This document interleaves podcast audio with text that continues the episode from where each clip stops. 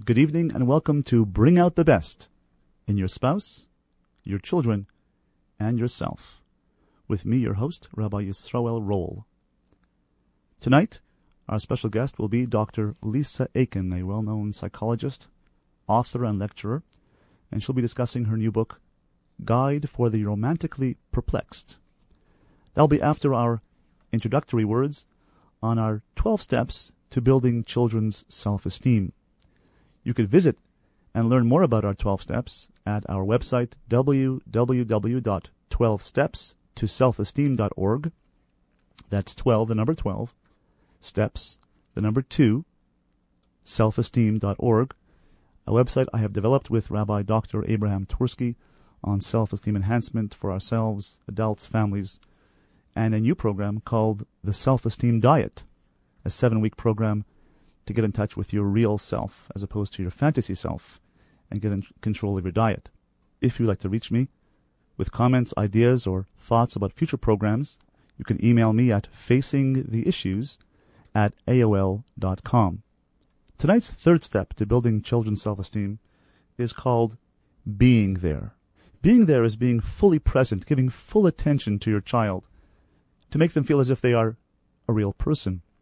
Make every encounter or discussion with your child count by giving them your full and undivided attention. That means not talking to your children while you're on the computer or on the phone, but giving them a feeling that he or she is for real and you value your relationship with them.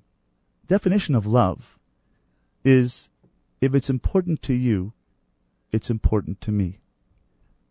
And when a person gives full and undivided attention to a child, they feel that you are giving them love, you're giving them attention, you're giving them their due, because they're important enough to put everything else aside and give them full attention. One of my students, a young professional woman in her twenties, is becoming more religious, and she came up to me and said, Rabbi, you know, I'm going to people's homes on Friday night to visit their Shabbat Friday night experiences so that when I become married, I too will experience a Shabbat table with my family. And I'm learning from different role models of how to go about running a Friday night table. But why is it, Rabbi, that Friday night, at a very special moment of the meal, right before the Kiddush, when the father blesses the children, the blessing he gives to the child is invariably so loveless? I said, What do you mean? She said, Well, the father blesses the children and says, so quickly, and kisses the child as if there's no love in that kiss, no love in that hug, no, no love in that moment. And I froze in my tracks when I heard that, and I said, you know, maybe I do the same thing with my children. And that Friday night, I stopped, remembered what she had said, placed my hands on my daughter's head, and said, Yisimech Elokim Kisara, Rivka, Rachel Veleah, Yivarechecha Hashem v'yishmerecha, Yair Hashem panav elecha v'yichunecha, Yisal Hashem panav elecha v'yasim lecha shalom. And I held my hands on her head, and then I had my hands give her a hug, and then I whispered in her ear, You're so beautiful. You bring me so much joy. You're such a fine Bas Torah. And now every week with every one of my children, I give them a special moment on Friday night I make them feel as if they count. That hug, and I whisper to them and I say to them, I love you. Do you know why I love you? Because you're mine. That undivided attention, that moment of intimacy of father and child, can give a child a sense of they're real, they're important to you, and that they count. Tonight's guest, Dr. Lisa Aiken, is a well known psychologist and international lecturer. She has written eight books, including To Be a Jewish Woman, and tuning in her new book. And she'll be speaking this coming Tuesday night, November the 9th, at Rabbi Berger's Synagogue at 3209 Falstaff Road at the rear building. That's 3209 Falstaff Road, Tuesday, November 9th, on the topic Super Wife, Super Mom, and super exhausted. Dr. Aiken, PhD, was chief psychologist of Lenox Hill Hospital in New York City. She has lectured in over 120 cities worldwide and has written over eight books on marriage, prayer, Birth and Bereavement. She is listed in 13 Who's Who books, including Foremost Women of the 20th Century. Our guest tonight, Dr. Lisa Aiken. Good evening, Dr. Aiken. Welcome to our program. Hi. How was your trip from Israel? My trip was very uneventful, and uh, I'm I'm happy to be able to talk with you this evening. Wonderful. I hear you're launching now a seven or eight city lecture tour. At least I lost track. November, as you may know, is Jewish Book Month, and so there are Jewish book fairs in a number of cities, and I'll be going around to different places promoting my latest book called Tuning In. And uh, you'll be signing your new book, Tuning In, at the forthcoming lecture in Baltimore on November the 9th. Is that right? Yes. Wonderful, wonderful. Dr. Aiken, as a psychologist, I'd like to ask you some questions about uh, communication in marriage. Can you tell us a little bit about communication styles in family backgrounds and how that affects communication in marriage? Yes, when we grow up, the model that we have for how we communicate with people is most essentially coming from the parents and the family background in which we, we grow. And so the way we learn to communicate with other people is largely influenced by how we see our parents communicating with one another and our parents communicating with the children in the family. And so when we live with that model for many, many years, we often assume that that's the way that we are supposed to communicate with people that we will later marry and we will later raise as our own children. And it, there are many, many different communication styles, but researchers have tended to group them into several different categories. There are people who have harmonious marriages, and they're able to give a lot of intimacy, a lot of warmth. Um, they're able to communicate in a way that leads to resolution of conflicts, or at least an agreement to disagree. Um, and it doesn't even matter so much if couples argue or don't argue. What's most important is that couples are able to live with their differences and they're able to communicate in a way that the affect, the the difficulty, the tension, and the um, sometimes the annoyance or anger with the partner doesn't escalate in trying to communicate to the other person how one feels about the difficulties that one is encountering in the marriage. Right. So, is it then important for each spouse to learn about how the other spouse grew up in terms of how they learn communication so that they can communicate better? I don't know if it's always important to learn how the other person grew up, but it certainly is helpful. If one understands that the way we communicate isn't necessarily the only way to communicate, and that it's important to realize that there are many, many differences in how people communicate, understanding how another person grew up sometimes allows us to communicate with them in a different way that will allow us to live with their differences. Right. About management of anger. You mentioned this idea of not communicating your anger or your conflict, your feeling of conflict toward the other person in tension. How is there a way in which a person can work on anger management? I think that anger is one of the most potentially destructive forces in many marriages today. And so it's not a matter simply that people can't get angry. They're, I mean, anger is part of life. And for most of us, the issue isn't about not getting angry it's about how we communicate our anger to other people or how we respond to those incidents that make us angry in the first place. For example, one of the ways of dealing with anger management with another person is to recognize that we often make assumptions about what the other person is doing or what they're thinking or what they're feeling. And all we can do really is to see the effect of what they do on us or on others. So, for example, if a wife says that her husband is, um, you know, hates her, he may be doing something that at that moment is causing her pain, but that may not at all be his intention.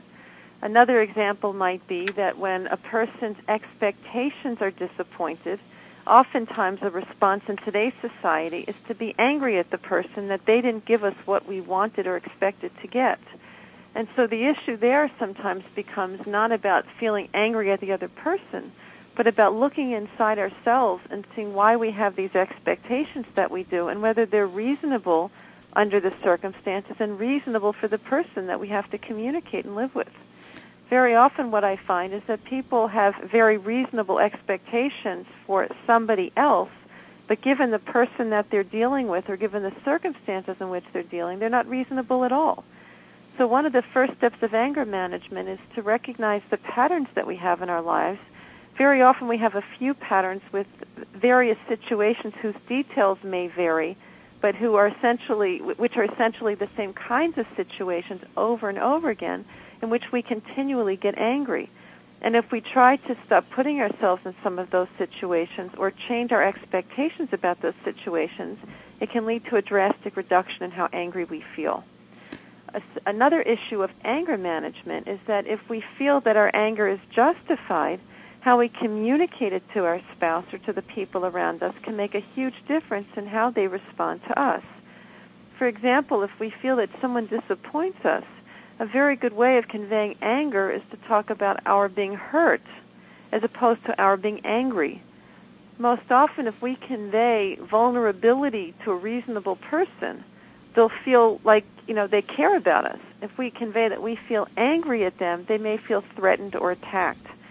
So rather than telling someone that we feel so angry with them about something that happened, it's often much more useful to talk about how we feel disappointed or we feel sad or we feel hurt that someone acted in the way that they did. So we're talking so here about two, two good places to start with anger management. Right. Thank you. This idea about I messages. There's a technique called I messages where you convey your feelings as you're expressing now. Can you elaborate on the technique of I messages? Yeah, I messages can be a very useful technique, except when people are in the heat of battle. It often doesn't work so well under those circumstances, but to prevent a person from getting to that point, an I message is basically taking responsibility for what I need, what I want, and what I feel, and conveying to the other person, this is where I'm coming from, and then to ask the person in a positive and healthy way if they could somehow acknowledge that that's what we need or that's what we feel or that's what we want at that particular time. For example, instead of attacking a spouse and saying, you should have done this, a better response might be to say, I really needed you to respond in such and such a way under those circumstances, and I feel very hurt that that didn't happen. So instead of using the word you, the spouse will not feel criticized, but rather will try to feel empathy toward the other person's feelings. Hopefully. Right very significant in what you did not say, Dr. Aiken, that is the idea of suppressing anger. We talk about in the Talmud about anger being like avodah zarah, idol worship, worshiping oneself. It has to be my way. And yet you're talking about the idea that a person has anger and should deal or manage the anger as opposed to suppress the anger. Can you comment on that? Yes, I think that in today's world, the Talmud has some ideals for people that are really willing to work very hard on themselves and very diligently on themselves in certain areas. But for many people today, that ideal is so far beyond where they are that there are other places that are much more important to begin. When it comes to anger, our society is so violent. Our society is so filled with anger today and justified in, in their sense that it's okay to be so angry that I think there's a whole different starting place that people need to begin with in these in this day and age. When it comes to the average person, most people feel that they're just they're justifiably angry about the things that upset them. And so the first stage is not to talk about suppressing the anger. The first stage is to understand that most of our anger comes from disappointments and expectations that are not met. So if we begin by understanding where these expectations are and what they are, and we understand how disappointed we feel, we can often find a better way to work around the issue and to resolve them. Simply suppressing the anger is not going to get most people very far. And in fact, in some studies, when people simply suppress the anger, they find that ultimately there's a lot more violence than there would have been otherwise. When you're talking about having an understanding of where the anger is coming from and expressing it in a, an acceptable or an I message way, are we talking here about having a third party professional intervene to help the parties work through these issues? I always think that it can be useful to have someone who's well trained or at least very understanding of these kinds of issues to work with couples who are troubled. But for most couples, I, I would say most couples could do a lot of this work by themselves if they simply had tools to work with. That was why I wrote my guide for the romantically perplexed because I think that the average couple, if they simply understood the dynamics of the relationship, could use some very basic tools without professional intervention. When it comes to people who are not willing or are unable to use these tools, I think that professional intervention is very, very important, and it could save a, tr- a huge amount of grief that people otherwise go through. Why do you think then there is a stigma against people seeking counseling or professional marital therapy in the Orthodox community? I think that there was an unspoken rule in general until perhaps 30 years ago that you know the American work ethic is I should be independent, I should be able to do everything myself, I should be able to get a you know beyond my own problems. You couple that with a Jewish expectation that was very much put out there for probably centuries that if you believe in God and you have enough faith and you do the right things, everything will work out. Well, the truth is that, you know, if you understand how a person goes about getting a driver's license, we don't say, well, if you're a good person and you just have enough faith in God, you'll be able to drive a car. You need to have lessons, you need to have experience, you need to have an instructor, and only then, after you've practiced all of these skills and someone has tested you on it, are you deemed to be qualified to drive a car. The same thing happens with marriage today. There is an implicit assumption that you should have picked up these skills somewhere in the family and the environment that you grew up in. But it doesn't happen. And we see today in America that divorce rates are about 60% for first marriages, and they're worse for second marriages. People obviously are not learning the right tools and the right skills the first time around to make it better even the second time around. So what we find is that, you know, the idea that a person would go see a therapist in some circles signified that they didn't have enough faith or they didn't have enough uh, religiosity to be able to overcome their problems themselves thankfully today we're enlightened enough to understand that there are many, many causes of people having difficulties in marriage and difficulties in life, only some of which, and perhaps even a, a large proportion of which, cannot be resolved by having enough faith or enough religiosity. These things are best treated in the context of seeing a professional who is an expert in helping people learn these tools and seeing what the barriers are and giving them professional help with getting beyond them. So the barrier to overcome there is not to feel as if you're failing, but rather what? I think that one of the barriers is this implicit assumption that people should simply know how to be married. Obviously, the high divorce rates, and the Orthodox community is no exception, although the rates are not 60% in the Orthodox community. The reality is that we just don't have those tools today. We don't learn them in, in our homes. We don't learn them in our schools. We don't learn them in our environments we spend far more hours learning geography and math than we learn conflict resolution and communication skills. And so I believe that the uh, the overcoming the barriers to understand that we are there's no reason we should know these skills before we get married. Some people are fortunate enough that they do, but most people are not. And a little bit of skills understanding and, and uh, learning is something we appreciate in most realms of life. You wouldn't go to a physician who said to you, Look, I didn't have to go to medical school. I was able to pick this up by watching my doctor in the office once a year. It's simply something that we have to get beyond, you know, our, our, our barriers in realizing that these are not skills that we get by osmosis through the environment anymore. So, do you believe that chassan and kala classes should include communication skills, or there should be a course that all chassanim and kalas go to, either in seminary, post-seminary, or in, before the dating period? A hundred percent. In fact, the reason that my book, Guide for the Romantically Perplexed, came into being in the first place is because there was a rabbi in New York with the foresight to understand that this should be offered to all engaged couples. And so the basic format of that course was a 10 week introduction to marriage, going from communication, family background, building a Jewish home, money issues, sexuality, mikvah, there's a whole gamut of topics that need to be touched on that go far beyond the issue simply of Taharat Mishpacha. And in addition to which, most couples that are going into marriage today are completely unaware of what issues are going to come up in the course of marriage because dating and marriage are so very, very different. Do you think that this kind of course, going into these issues during the engagement period or, or right before the engagement period, would put a damper on the celebratory feeling of the Chassan Kala celebrations? I think that to the extent it puts a damp a dampening feeling on it, it's something that needs to sober couples up to the reality that once you get married, it's not a honeymoon for the next 250 years. You know, mm-hmm. people have to realize that there are real issues in marriage, and sometimes part of the excitement that they feel is because they don't realize the extent of issues that they're going to have to confront, and they're denying some of the differences between them that would make it very, very difficult to deal with these issues. I recently wrote a chapter for a book that's supposed to come out soon on rabbinic counseling. And I wrote a chapter on how rabbis can help in the process of premarital counseling to make a huge difference in introducing couples to the concepts of what will be required in marriage and to encourage them to seek professional help when they will need to have issues addressed that they're not addressing in their engagement or pre engagement period. And so I, I think that it should be mentioned that there are cities and there are places in the world that require every couple to go through premarital counseling of one form or another before they're able to get to the chuppah. And these courses have shown themselves to be absolutely invaluable.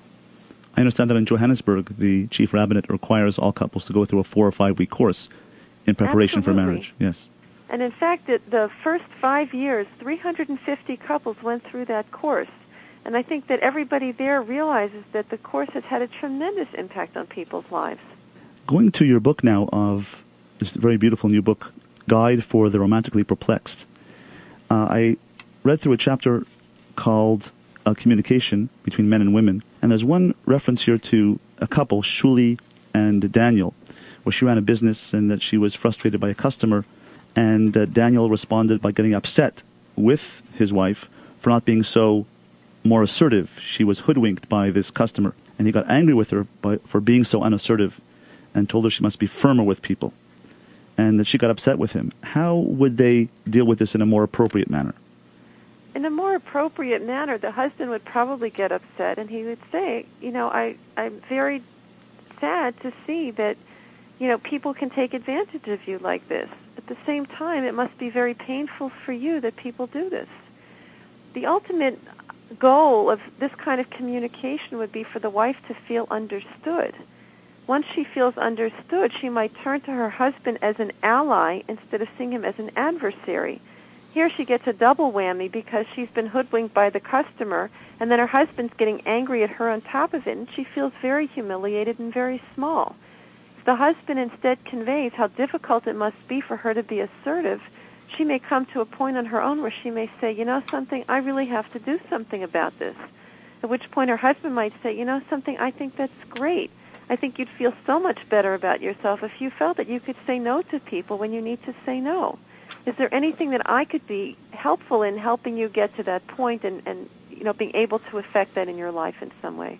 In, in my practice, dealing with teaching men how to be emotionally supportive and how to understand their wives, this technique of understanding, why do men not understand that process? Well, I I've also dealt with this a great deal in my practice, and I think that the common denominator is that men are trained from the time they're very little to fix problems. And if they're not doing something concrete or offering advice to fix a problem, they feel absolutely useless. And I found it extremely helpful when I've had men in my practice who are dealing with these issues to tell the men that the most important thing that they can offer their wives is understanding. And if I'm lucky enough to have the wife in the office at that time, invariably the wife nods her head, and the husband is usually very shocked that, in fact, this is what she's looking for. And when I tell the men that if they try this for two weeks and they see that it works, they're going to continue doing this. Almost invariably, that's exactly what happens. The men, much to their surprise, find themselves giving support to their wives, giving empathy to their wives, and the wives respond so beautifully, the men can stop giving advice with much more successful results. Do you think, Dr. Aiken, that in the fourth year of beis medrash or in the latter years of beis medrash, a boy who's uh, about to start going out in a few months' time can go to a course as part of his prepare, preparation for marriage to learn about how to be emotionally supportive to a wife? I would love to see that instituted in yeshivas. Unfortunately, today he couldn't go to a course because there are very few courses that are offered. There are a very small number of yeshivas who make that part and parcel of their uh, education of the Bachrim. I think that where it has been instituted has made a vast difference in the ability of men to be able to be excellent husbands and excellent fathers. I only wish that it would be something that would be instituted in all the yeshivas because it has such a tremendous positive effect on a marriage. What is the difference between the common belief as to why marriages fail and what research has shown? Well, for example, one of the things that many people believe is that any kind of arguing is bad for a marriage. And in fact, research has not shown that at all. There are some extremely successful, stable, happy marriages that have a lot of argue- arguing going back and forth the difference is not about whether there is arguing or not arguing. The difference is how the arguing is done and whether there's a lot of positive interaction in the couple's relationship besides the arguing. And in fact, some of the most passionate and successful marriages are those where people argue, but they also give a lot of warmth and a lot of love and a lot of caring besides. Another issue that is very um, has been very much put on its head in, in uh, the research is that um, a couple has to have a good sex life for them to have a good marriage. In fact, only 10% of couples say that a good sex life is one of the most important variables in their marriage. For that 10%, it's extremely important, but in other relationships, it's just not the mainstay of their marriage. Another thing that most people don't even discuss is that making a relationship the priority of the couple is one of the strongest predictors of success of the marriage. Another thing that's very, very good in predicting is something that many people do agree, and that's that being good friends is a strong predictor. Something that many people don't realize is that one of the greatest stressors of a marriage is having children. And while there are many people who unfortunately have children in order to save a marriage, most of the time it not only doesn't save the marriage, but it creates its own stresses on top of whatever stresses are already there. So these are just a few of the um, a few of the ideas that people have about marriage. One of the most important things that's been shown in research time and time again is that love, a couple loving each other, is not a good predictor of marriage. And in fact, one of the best predictors of marriage is how well a couple can resolve their conflicts. And so if couples would know before they get married that how they feel about each other is not the best predictor and is not nearly as good a predictor as how well they'll be able to resolve conflicts, I wonder if it would make a lot of couples rethink whether the va- variables that they think are important in marriage might go well beyond what they imagine. So when you have couples who say we're not in love anymore or we're incompatible, do you see any hope, any turnaround possibilities for these kind of couples who just feel out of love? I not only see possibilities, I tell couples that we expect this to happen. When couples go through a number of years of marriage, there are up and down cycles, and very often couples do fall out of love with each with each other. One of the issues that makes for a successful marriage is that when that happens, they understand that the same way they did things to create that love in the first place, they need to keep doing those things to maintain that love during their marriage the love doesn't simply stay there by uh, you know by dint of the fact that they've been married for a number of years. And so what I do with couples in my practice is I continually help them to rediscover each other in positive ways, to recreate those same factors that made them feel in love with each other at the beginning of their relationship and help them to continually renew their marriage with those positive feelings on an ongoing basis. One last question, Dr. Aiken. this idea of the bashert. We're all looking for our bashert, single people. Is there only one bashert that one can find? Absolutely not. We have this concept that there is only one bashert, but in fact, even in Jewish tradition, that's not the way it's described. There is a, an issue that uh, is brought down in sources, I believe it's in the Talmud, that says that a man will find his bashert by the time he's roughly 20 years old. That every we have this idea that you know we'll all meet our bashert, and in fact, we're told that we do meet our bashert. I heard a very cute story about a man. He went through his entire life and he never got married. And when he died, his neshama went to heaven, and he said to God, "Listen, I was supposed to meet my bashert, and you never sent her to me." And God said, "I did send her to you. Her nose was too long." in any event, we, we do meet this person by the time we're 20, but most of us today probably don't marry that person once we've gone beyond a certain point, who we're, de- who we're destined to marry is what we call a second bashert. And that person is sent to us according to who we are and what our deeds have become. And that can be a different person every day according to who we are. Our tradition tells us that a first marriage to the first bashert is to a person with whom we generally will have a much easier and comfortable relationship. When we meet and marry that second bashert, it's usually a much more challenging relationship, but no less important and no less satisfying than it could be the first time around. Dr. Aiken, thank you so much for your informative insights tonight. I look forward to hearing you this coming Tuesday night, November the 9th, at 8 p.m. at Rabbi Berger's shul. That's 3209 Falstaff Road at the rear building to hear Dr. Aiken speak on super wife, super mom, and super exhausted finding balance and fulfillment in life. Looking forward to hearing you, Dr. Aiken, and thank you for joining us tonight. Thank you very much. Good night.